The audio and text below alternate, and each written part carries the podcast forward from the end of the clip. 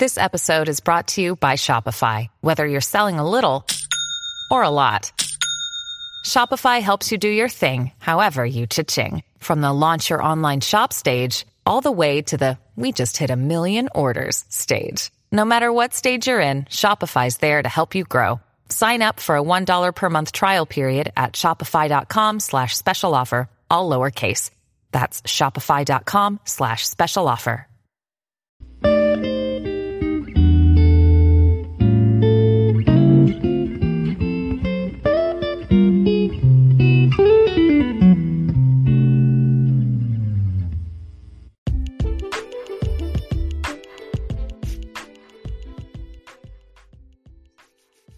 Hello, my fellow project managers. How are you? I hope you're doing well. Today, we're going to be taking a look at the PMBOK Guide. Looks like the seventh edition today. Seventh edition, you compare it to the Behemoth. Let's look at that differential, huh? See how big this one is compared to that?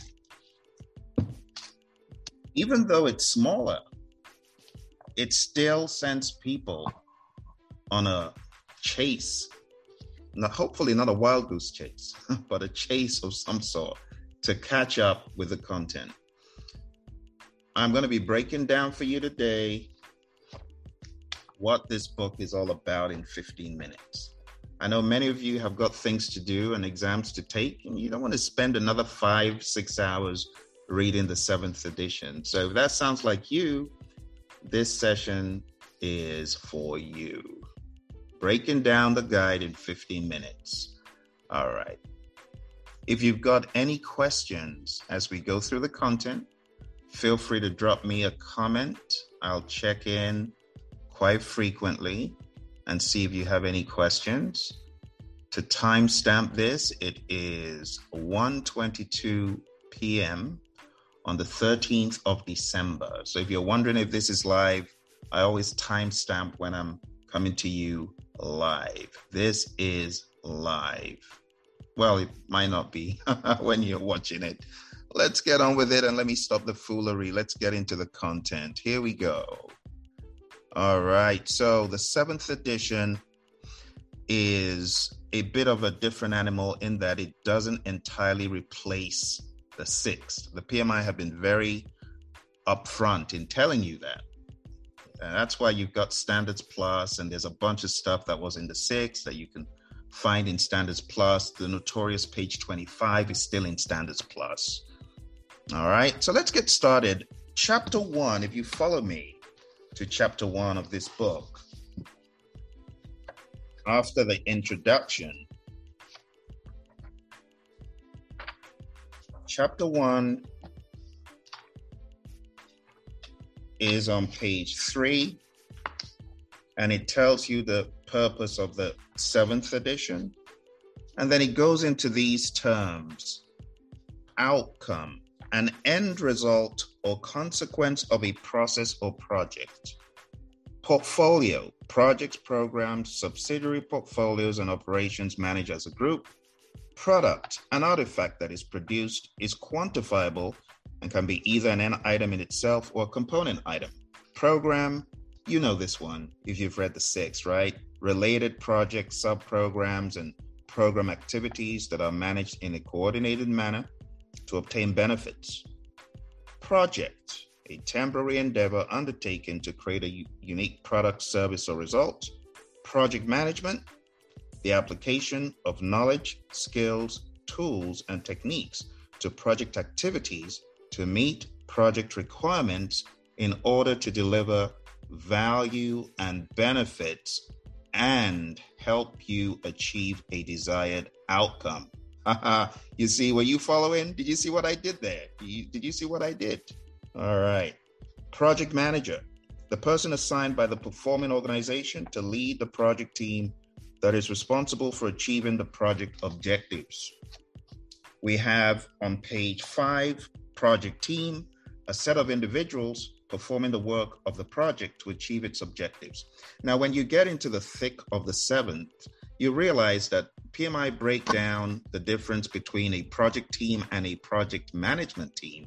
And that's going back to the roots now. So I found that to be quite interesting that they wanted to call out the project management team that are involved in the project management activities and the project team, which is everyone, including those who are doing, if you wanted to call it development work, to borrow a term from the Scrum Guide. And you know, development doesn't mean IT, it just means the people developing the product, whatever that looks like. Doesn't have to be IT. All right, then we have the system for value delivery, which is one of my favorites in the seventh edition. It says a collection of strategic business activities aimed at building, sustaining, and or advancing an organization. So the value delivery system is coming up in a few slides, and then we have value. What is value? The worth, importance, or usefulness of something. You know, the definition I really like, it's in the sixth edition. I like the sixth edition definition because it refers to value as the net quantifiable benefits that the customer experiences. I thought that was just a brilliant definition. Very straightforward, linking value and benefits. All right, now we're getting into chapter two. If you have any questions, feel free to put them in the comments. And thank you very much, Francis. Indeed, we're live. Good to see you, Francis. Anyone else that's got questions? Don't hesitate to put them in. All right as I said, it's going to be a very rapid review. So we're going to be done here quite shortly. Once we get into the uh, domains and the principles, it is going to go very quick. All right, so going back into our breakdown, we have the value delivery system. Let's read on page seven what it says. It says projects exist within a larger system, such as a governmental agency, organization, or contractual arrangement. For the sake of brevity, this standard uses the term organization when referring to government agencies, enterprises, contractual arrangements, joint ventures, and other arrangements. So think about your project in a system. Your project is a system in and of itself, but it exists within a wider system. That's the summary. Now, if you go to page nine, you see the breakdown. System for value delivery. What does this mean? In your company, your project could be within a portfolio, not belonging to any program. You get that? Let's circle it on the screen so that becomes clear to you. So these, that's an example of projects in a portfolio that are not in a program. They're standalone projects. And then you have programs that contain projects such as A1 and A2. And then you go to program N1, and this is a program standalone. It is not shown as part of a portfolio, but typically it would be in the organizational system for value delivery. That is what this is showing you. So, projects, programs, portfolios, they're all working together to deliver that outcome, that overarching outcome, whatever that might be. And then we have operations that are the lifeblood of the organization. A lot of times we run projects for operations to make the operation simpler. And that's why we need a lot of help from the operations department so that our projects can go well. Now, talking about the internal environment, that's the company. The external environment could be a government, it could be a state, it could be a country, it could be something bigger, a bigger environment than just the company itself. And that's pretty much the summary of this value uh, delivery system. Now, I like to show the concept using an aquarium. It sounds funny, but it makes it stick. When you take a look at an aquarium, you've got the big boulders, the portfolios, bigger chunks of work. And then you've got smaller chunks of work. Could look at these as the rocks, programs. And then you've got pro projects, which are more like the pebbles. You've got operations, which is the water, the lifeblood of the company. And then you've got outcomes, the entire scene, the entire scenery. The stakeholders are the fish. And then you've got the benefits, good air or CO2 in this case, whatever it might be. And then you've got the, the plants, right? So it's a system. Just like in an aquarium, you got different components. System for value delivery, you got different components. All right. Now, another very helpful diagram here is on page 11, uh, figure 2 3, that just shows you how the information flows from senior leadership to portfolios, from portfolios to programs, programs to operations, and we get an understanding of the strategy. Then the desired outcomes and benefits are communicated to programs and projects. And then deliverables with support and maintenance information is passed on to operations. And in turn, we get information passed back to senior leadership to understand the outcome. Was it a success or not? What do we need to adjust? And so on. I found that to be a very helpful addition, especially putting a label on projects, programs, portfolios. That was good. All right, then, moving on. Let's go into the topic of products.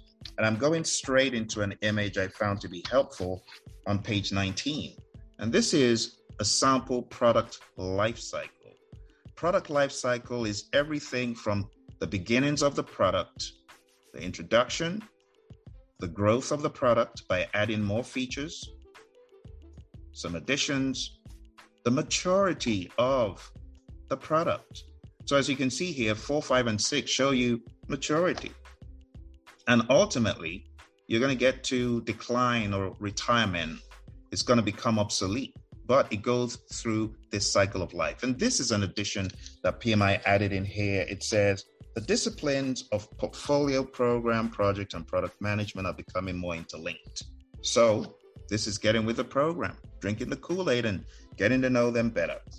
Still in this chapter, big, big change in that your EEFs and OPAs are now just merely referred to as the internal environment and the external environment. If you take a look at both, you'll realize the internal EEFs are here, but you'll also see some OPAs such as data assets, knowledge assets, and so on. And if you look here, you pretty much just see those EEFs that are of an external nature. So it's not new, it's just a mishmash of EFs and OPAs. All right, now getting into some of the meat here, we have the project management principles on page three, and this goes all the way to the end of part one, which is on page 67. So the summary is this as a project manager, as a PMP, as someone affiliated with a PMI, they expect you to be a diligent, respectful, and caring steward care for your resources, human equipment, material supplies. Create a collaborative project team environment. Collaborate, collaborate, and create the environment. Create a safe space. Now, those of you who've read the Agile Practice Guide, this is all Agile Think. And of course, we need to bring it into predictive world. So this is a good reminder what our focus needs to be on. A lot of times people forget it's all about the team. That's the most important thing individuals and interactions over processes and tools. Effectively engage with stakeholders. Again, this is a people component. Think about your stakeholders. Without them, you wouldn't have a project, right? And without them, you wouldn't get stuff done on the project. So a lot of times we forget that our team is inclusive of stakeholders, so wider team. All right, next one is focus on value. Value, value, value. You know, we call the product owner the chief value officer in the world of of agile and scrum. So focus on value. If it's not valuable, don't do it. Cut it off. Cut it off. Focus on delivering value, delivering working product. That's the primary measure of progress, of success, right? Value is a primary measure. If it doesn't add value, don't do it. Next one is recognize, evaluate, and respond to system interactions. Try to see the big picture of how things interweave, how things interconnect. All right, for those of you just coming, we are going through the seventh edition pretty expediently. I don't want to waste your time. I don't want to waste mine by telling you stuff you already know in the six. So this is very, very rapid. All right, next one is demonstrate leadership behaviors. What is leadership? True measure of leadership, as my mentor John Maxwell says, is influence. So, demonstrating leadership behaviors means you're doing things that enable influence influence doesn't always have to come directly from you. It could come from the person who has more influence. You see, that's leadership, knowing how to influence. So, all of the great behaviors that espouse leadership at a higher level, they're on page 42. Focusing the team around goals. Right? That's an example. What about articulating a motivating vision, vision casting, generating consensus, coaching, facilitating, employing effective conversations, empowering people, showing empathy. Just a nice dose of empathy can go a long way to influence, to helping you influence, right? So these are the behaviors we're looking for. Next one is tailor based on context. Don't tailor based on what has happened in the past alone. Tailor based on now. Always balance what happened in the past, what are we up against now, and is there anything we can discard from our laundry list of ITTOs? I know it's coming as a shock, right? But that's the mindset. What can we get rid of in the busy work we do, the needless, tedious work that everyone hates and adds no value? That's what you need to tailor. So you can tailor based around the team, based on the tools, based on the techniques, based on the company, many things. The development approach, I could go on and on. Next one is build quality into processes and deliverables. What is quality? Fitness for use, conformance to requirements, customer satisfaction. We need to think about that and build it into the processes and deliverables.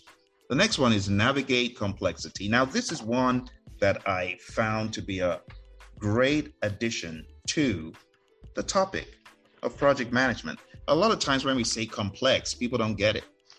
There's a difference between complicated and complex. And PMI does well on page 51 to show you the different variables that could contribute to the complex tag.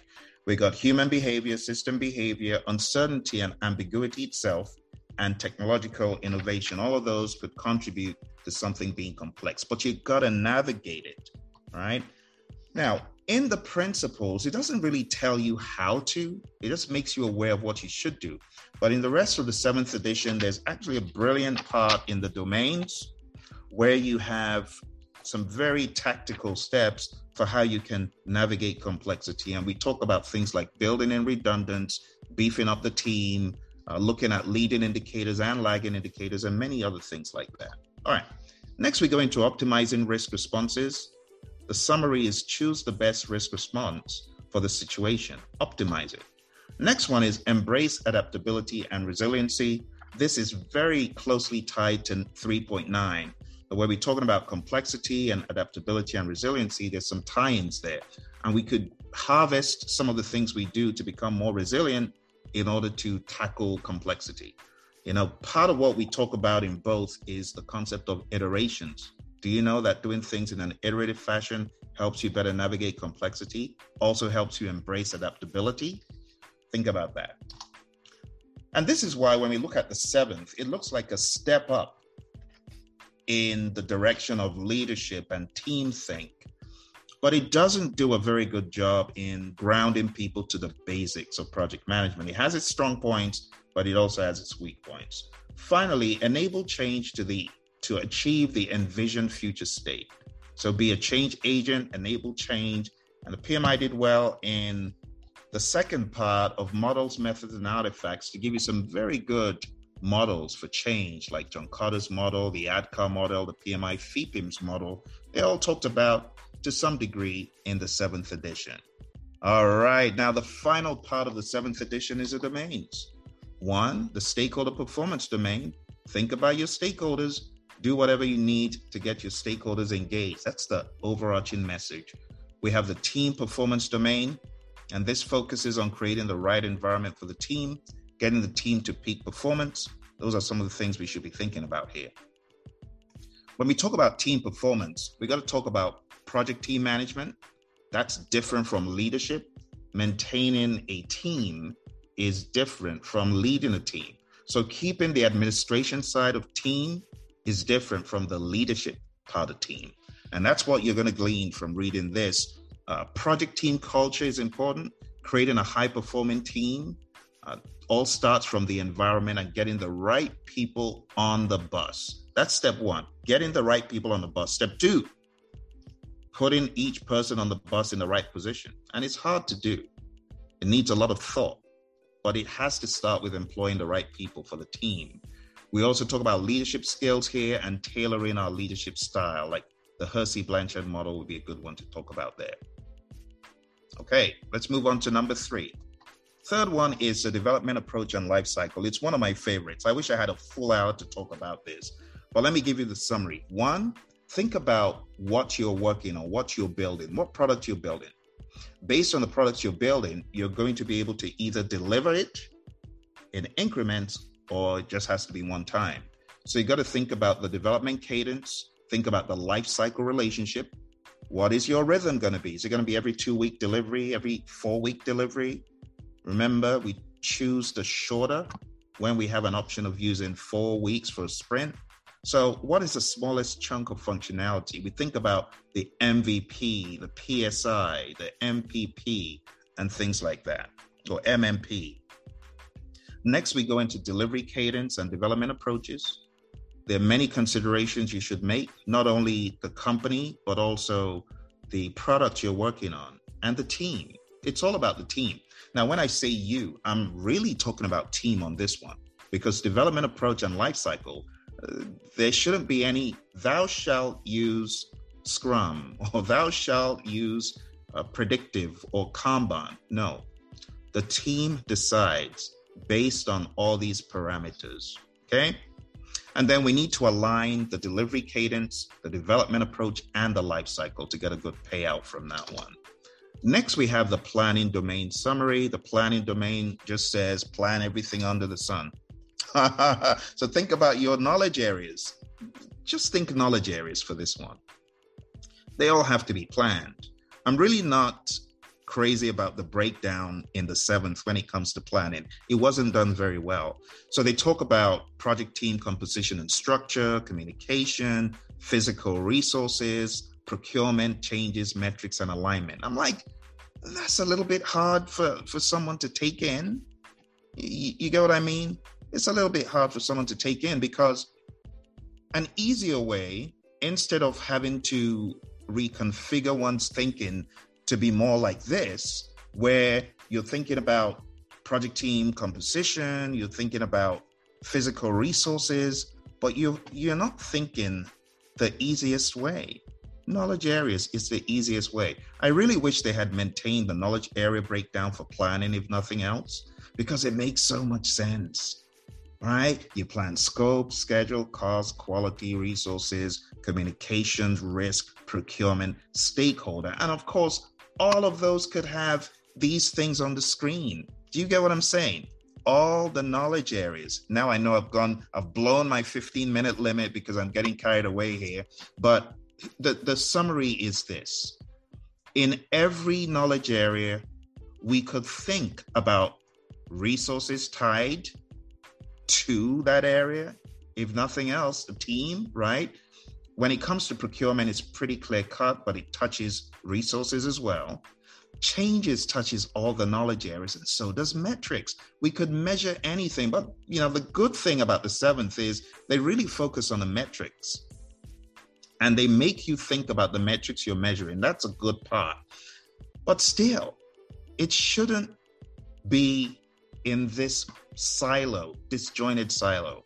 I would have liked a knowledge area focus you know, alignment. So when you take a look at these variables for planning in the seventh, some of them are very familiar, like resources, procurement, communication. Just finish the picture, put everything else in it. But they didn't. They didn't catch the vision. All right, let's move on. Let's go from planning, the planning domain. Let's move on to the next one. After planning, we talk about the summary of the project work domain. And it's pretty much the project work domain. Of course, you know, I'm already giving you a summary. Now, when I look at the project work domain, this is what I think of I think of direct and manage project work first. The reason is work is executed using integration as leverage. When you're integrating all the pieces of work, there's a lot of stuff that you're going to find out. And you're also going to make raw observations. Ah, you see where I'm going? Work performance data, right? So, work performance data is your raw observations. As you're carrying out the work, you're going to be making those raw observations, aren't you? So, in my mind, I just look at this project work domain as honestly direct and manage project work. That it just, that's what comes to my mind. It's an integration of a lot of things. Now, the PMI doesn't roll that way in how they define it or discuss it. Instead, they tell you that the project work domain is about balancing competing constraints. You see how this is now sounding like monitoring and controlling a little bit. It's sounding a little bit like monitoring and controlling. So you have to be careful with it. Uh, even though it says project work and we're used to saying, oh, I'm executing work, so I'm doing direct and managed project work. No, there, there are more variables. And I want to show you the variables uh, for a quick moment here.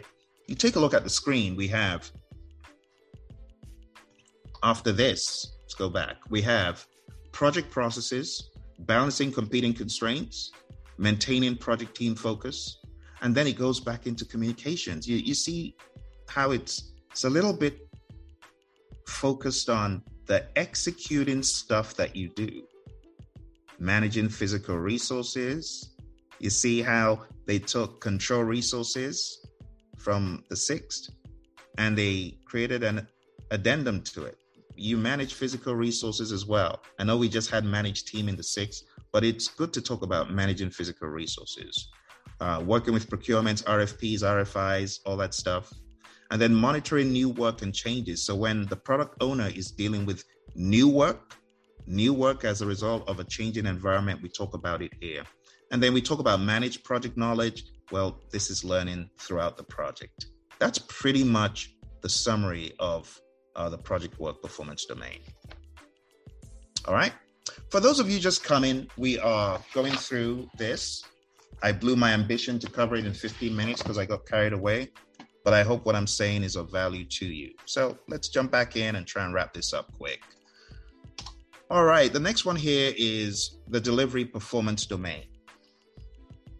The delivery performance domain, we think about the delivery of value, we think about deliverables, which has to do, of course, with scope, we think about quality, and we address the topic of suboptimal outcomes. Suboptimal outcomes are expected. There's absolutely nothing wrong in suboptimal outcomes if we learn from our mistakes and we do better next time.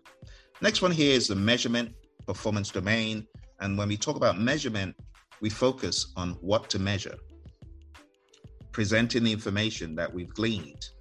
There are also pitfalls, measuring the wrong stuff, using only leading indicators instead of both leading and lagging indicators, stuff like that. And last but not least, we have the uncertainty domain, which I am a huge, huge fan of.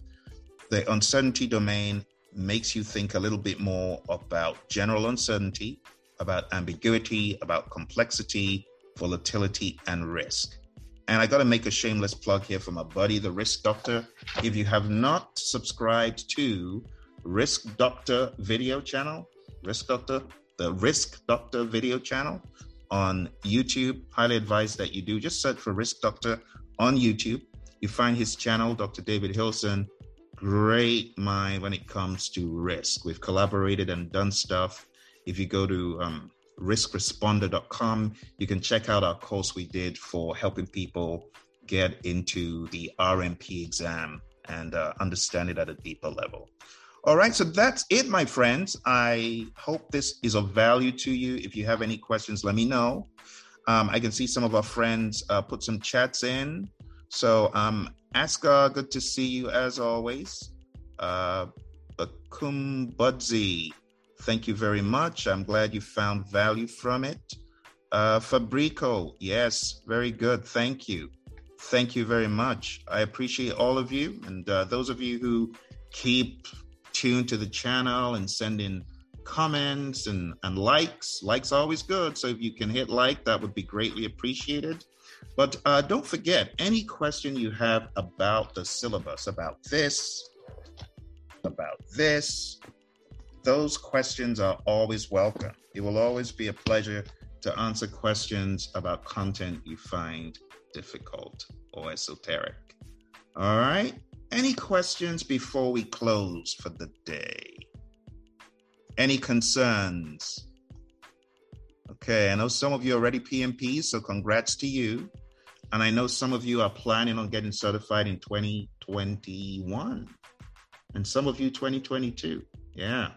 This summary is meant to help you cut to the chase and just pick it up. And the moment you start reading, you're like, oh, that's what Phil was talking about. That's the idea. Because I know many of you have read this, okay? Before the end of the year, my book would be out, and my book helps bridge the gap between this and this. It's very substantial with the concepts from the seventh. There's a lot of good stuff in the seventh. It's just not presented well enough for a beginner to grasp what is hidden, the buried treasure. Now, for someone who's already a PMP, yeah, that would have been a nice PMP plus for anyone who's certified to go. You wouldn't get lost. You you just say, oh, this this is like a book written by someone else, not the PMI, but the stuff in there is still good. All right. Thank you all very much. I wish you all the very best in all your endeavors. You take care, and I will see you around. You can be sure of it. Maybe in an hour or two, you'll see your friend Phil in another video. All right. Take care and bye for now.